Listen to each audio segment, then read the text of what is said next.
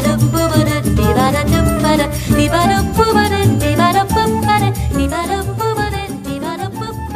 Welcome to a new edition of the Neon Jazz interview series with Kansas City jazz pianist and vocalist Candace Evans. We caught up with this very popular and versatile musician on the Midwest scene to talk about her life in jazz and this strange new COVID 19 jazz world with no live shows during early May 2020. Candace has performed a wide variety of music like jazz, classical, pop, Latin, Broadway, and soulful ballads to all kinds of crowds. She has been at this since the age of eight, receiving top honors while she attended and graduated from Shawnee Mission East High School. She opened up about this and so much more. Please dig it, and this just happens to be the 1000th interview for Neon Jazz. Good morning, Candace. Oh, hi, Joe. How are you? I'm wonderful. How are you today? I'm doing well. Thank you. Thanks for taking a minute out for Neon Jazz. Oh, absolutely. I'm honored. I've been wanting to interview you for a while, and this is probably one of the more surreal times on this planet. So I think it's probably good to talk about music. Yes, let's do that. yeah, let's do that. so, but let, let's get let's get some of this business out of the way here. We are, I mean, this there there is going to be a part of this will be COVID nineteen related, and mm-hmm. what I want to know up front is we're going to get to a point where this like time period of around May, March 12th to 13th is going to be this, wow, what were we doing before then? How did you realize that all these dominoes were falling and live jazz was just getting silenced? Oh my goodness. Well, I guess, you know, back in early March, I guess, I, you know, I had all these gigs booked, um, and I started thinking to myself, what is going to happen here? And you know, I just listened to the news and it was getting worse and worse.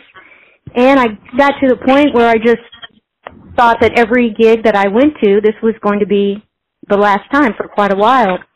And I have worked for the last two years at the Intercontinental Kansas City at the Plaza Hotel. And it's just been a wonderful, wonderful run. And, you know, I was playing one night and then you could see the TV out in the uh, lobby area and you could see the news about COVID-19 and all of that.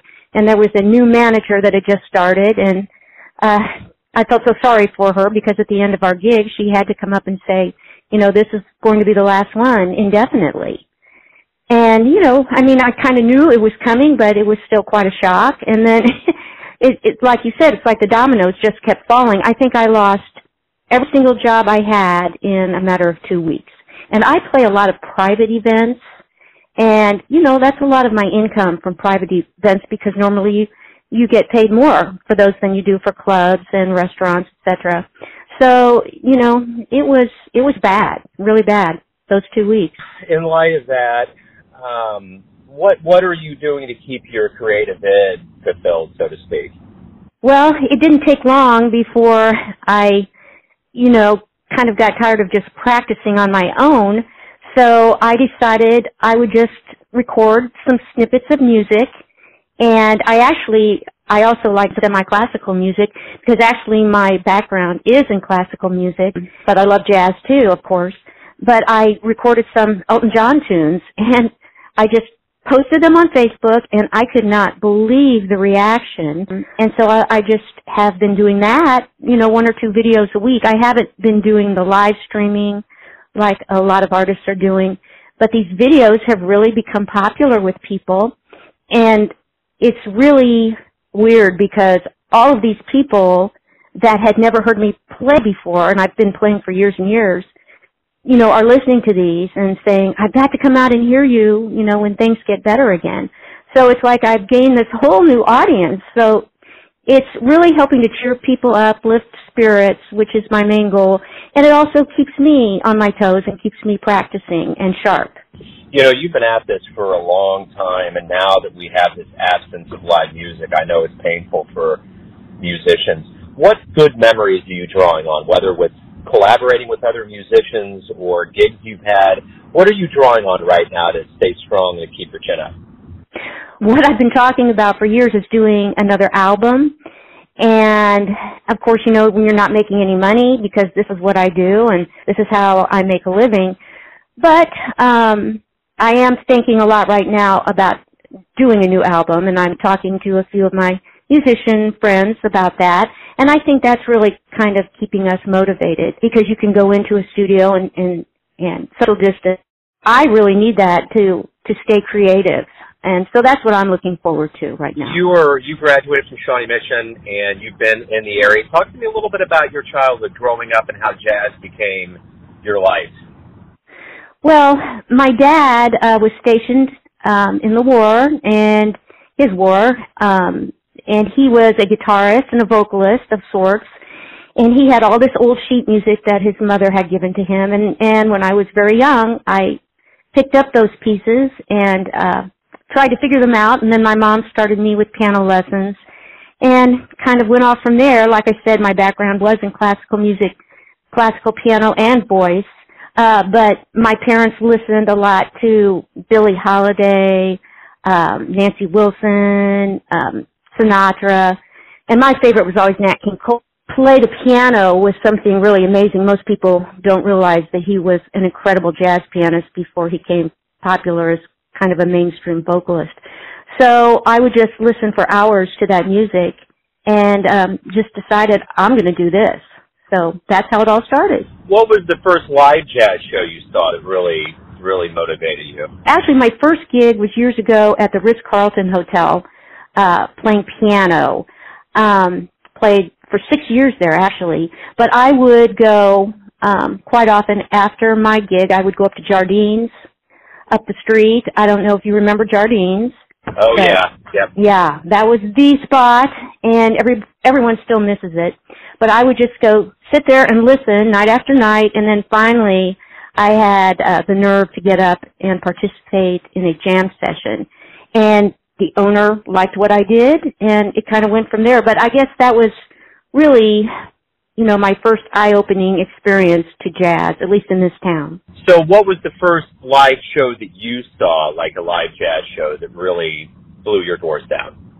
Oh gosh, well, I grew up listening to uh you know, pop and rock music actually. Um I would say it you know, it was it was as I got a little bit older when I started going to really I guess when I went to Diana Krall's um performances. And of course I was already playing then, but I would say she was the one that really blew me away. So I have all her albums. yeah, she's wonderful. Oh yeah. Um, what do you like the best about Kansas City? Oh, I guess because it's kind of a small, big town, and um, I like it because I grew up here. I left for several years to perform down at the Lodge of Four Seasons, down at the Lake of the Ozarks, but that's still the Midwest region, and people are just so friendly. I love Kansas City because it is so uh, arts based, and, and people don't realize that from other cities. Um, it's really a classy town. You know, when we start thinking about like rebounding and all of that. The thing that, that strikes me about talking to all of the musicians, both locally and even internationally, is is that you know jazz isn't one of these things that you get into for the money. There's a there's an absolute mm-hmm. love, and it almost seems as though the jazz musicians are probably the most equipped for this because this is what we're dealing with is the ultimate form of improv. There's there's nothing about this that has ever been done before. You know, there's been people that have recovered from wars and big things like 9/11, but no one's ever dealt with a pandemic like this. And I got to wonder, right. at the end of the day, when we do start resurfacing, have you thought about kind of what is going to be a part of the recovery for jazz musicians? Well, yeah, I've thought about it, and um, and I'm also really nervous because they're talking about this virus spiking again in early June, and I was kind of thinking, you know, we'd all be out there by then but I don't know. And being a pianist and a vocalist, um, I've even thought to myself, I may have to do gigs where I can't sing uh, because I have to wear a mask. And luckily, I play the piano. So, you know, I can do that. I mean, I don't know if that's going to happen because usually where I would be sitting, I'm kind of socially distanced from people. But, you know, if servers and other workers have to be wearing masks, I would assume we might too. So, um, I don't know. I'd like to be really positive about this, but but right now I just don't know.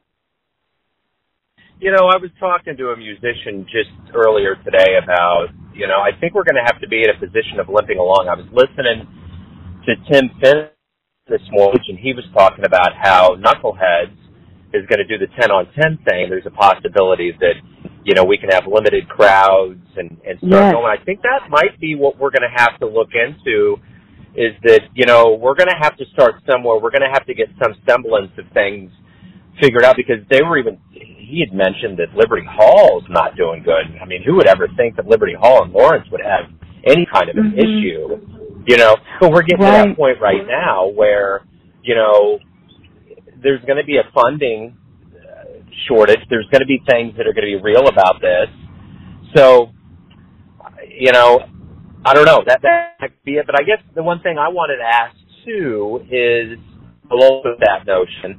Kansas City was really going through a renaissance. I mean, this is the place that we're seeing mm-hmm. musicians here. Things were thriving every night. There was an enormous laundry list of places and things. So, just thinking about recovery, I mean, how resilient do you think Kansas City is going to be when we do mm-hmm. actually either start limping along back or coming back full strength? Well, I agree with you. It's going to be that 10-10 thing, you know, 10% of occupancy. And, you know, if a place is a small restaurant or something, that's not going to be very many people. I think a lot of these um restaurants are going to be doing curbside service for a long time and that kind of you know leaves musicians out of the loop.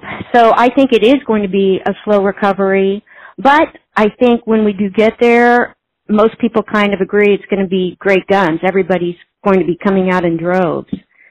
So, um, but again, I play a lot of private events, and you know, where I'll play for a hundred, two hundred people, um, and this is just changing everything. If you have to only do ten percent of the occupancy of a room or a venue, so I mean, and if if they're not making the income musicians are usually, you know, the first to go. So how are they going to pay the musicians? I don't know. But I do, I am positive again that it's going to be great guns when things really get going again at full capacity.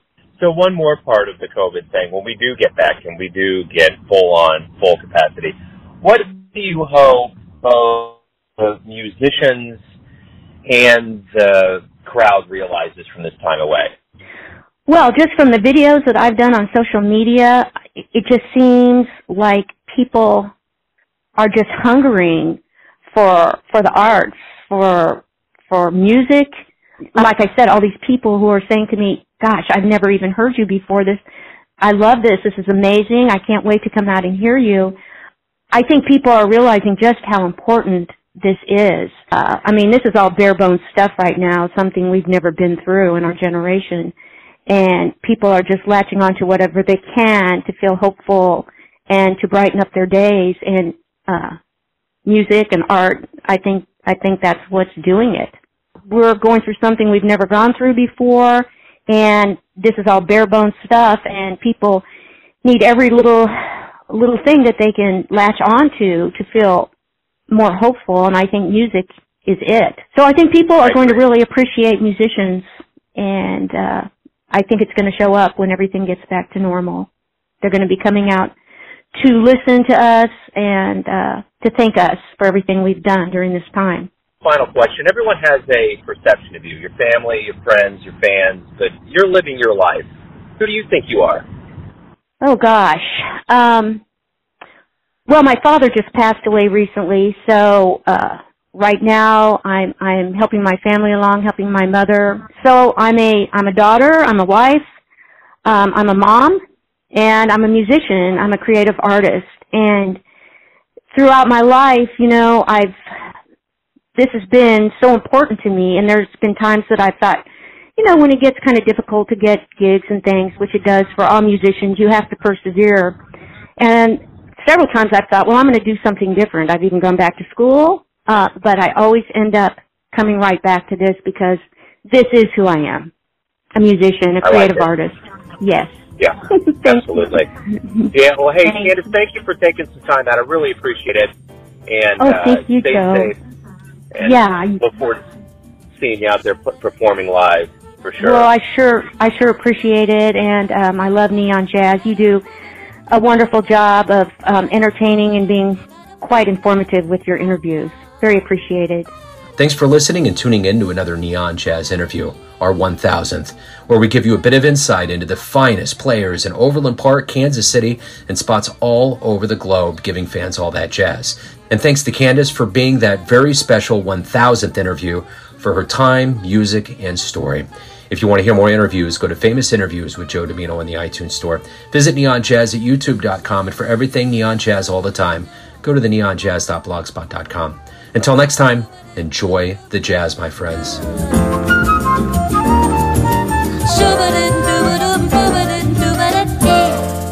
Nice. Neon Jazz.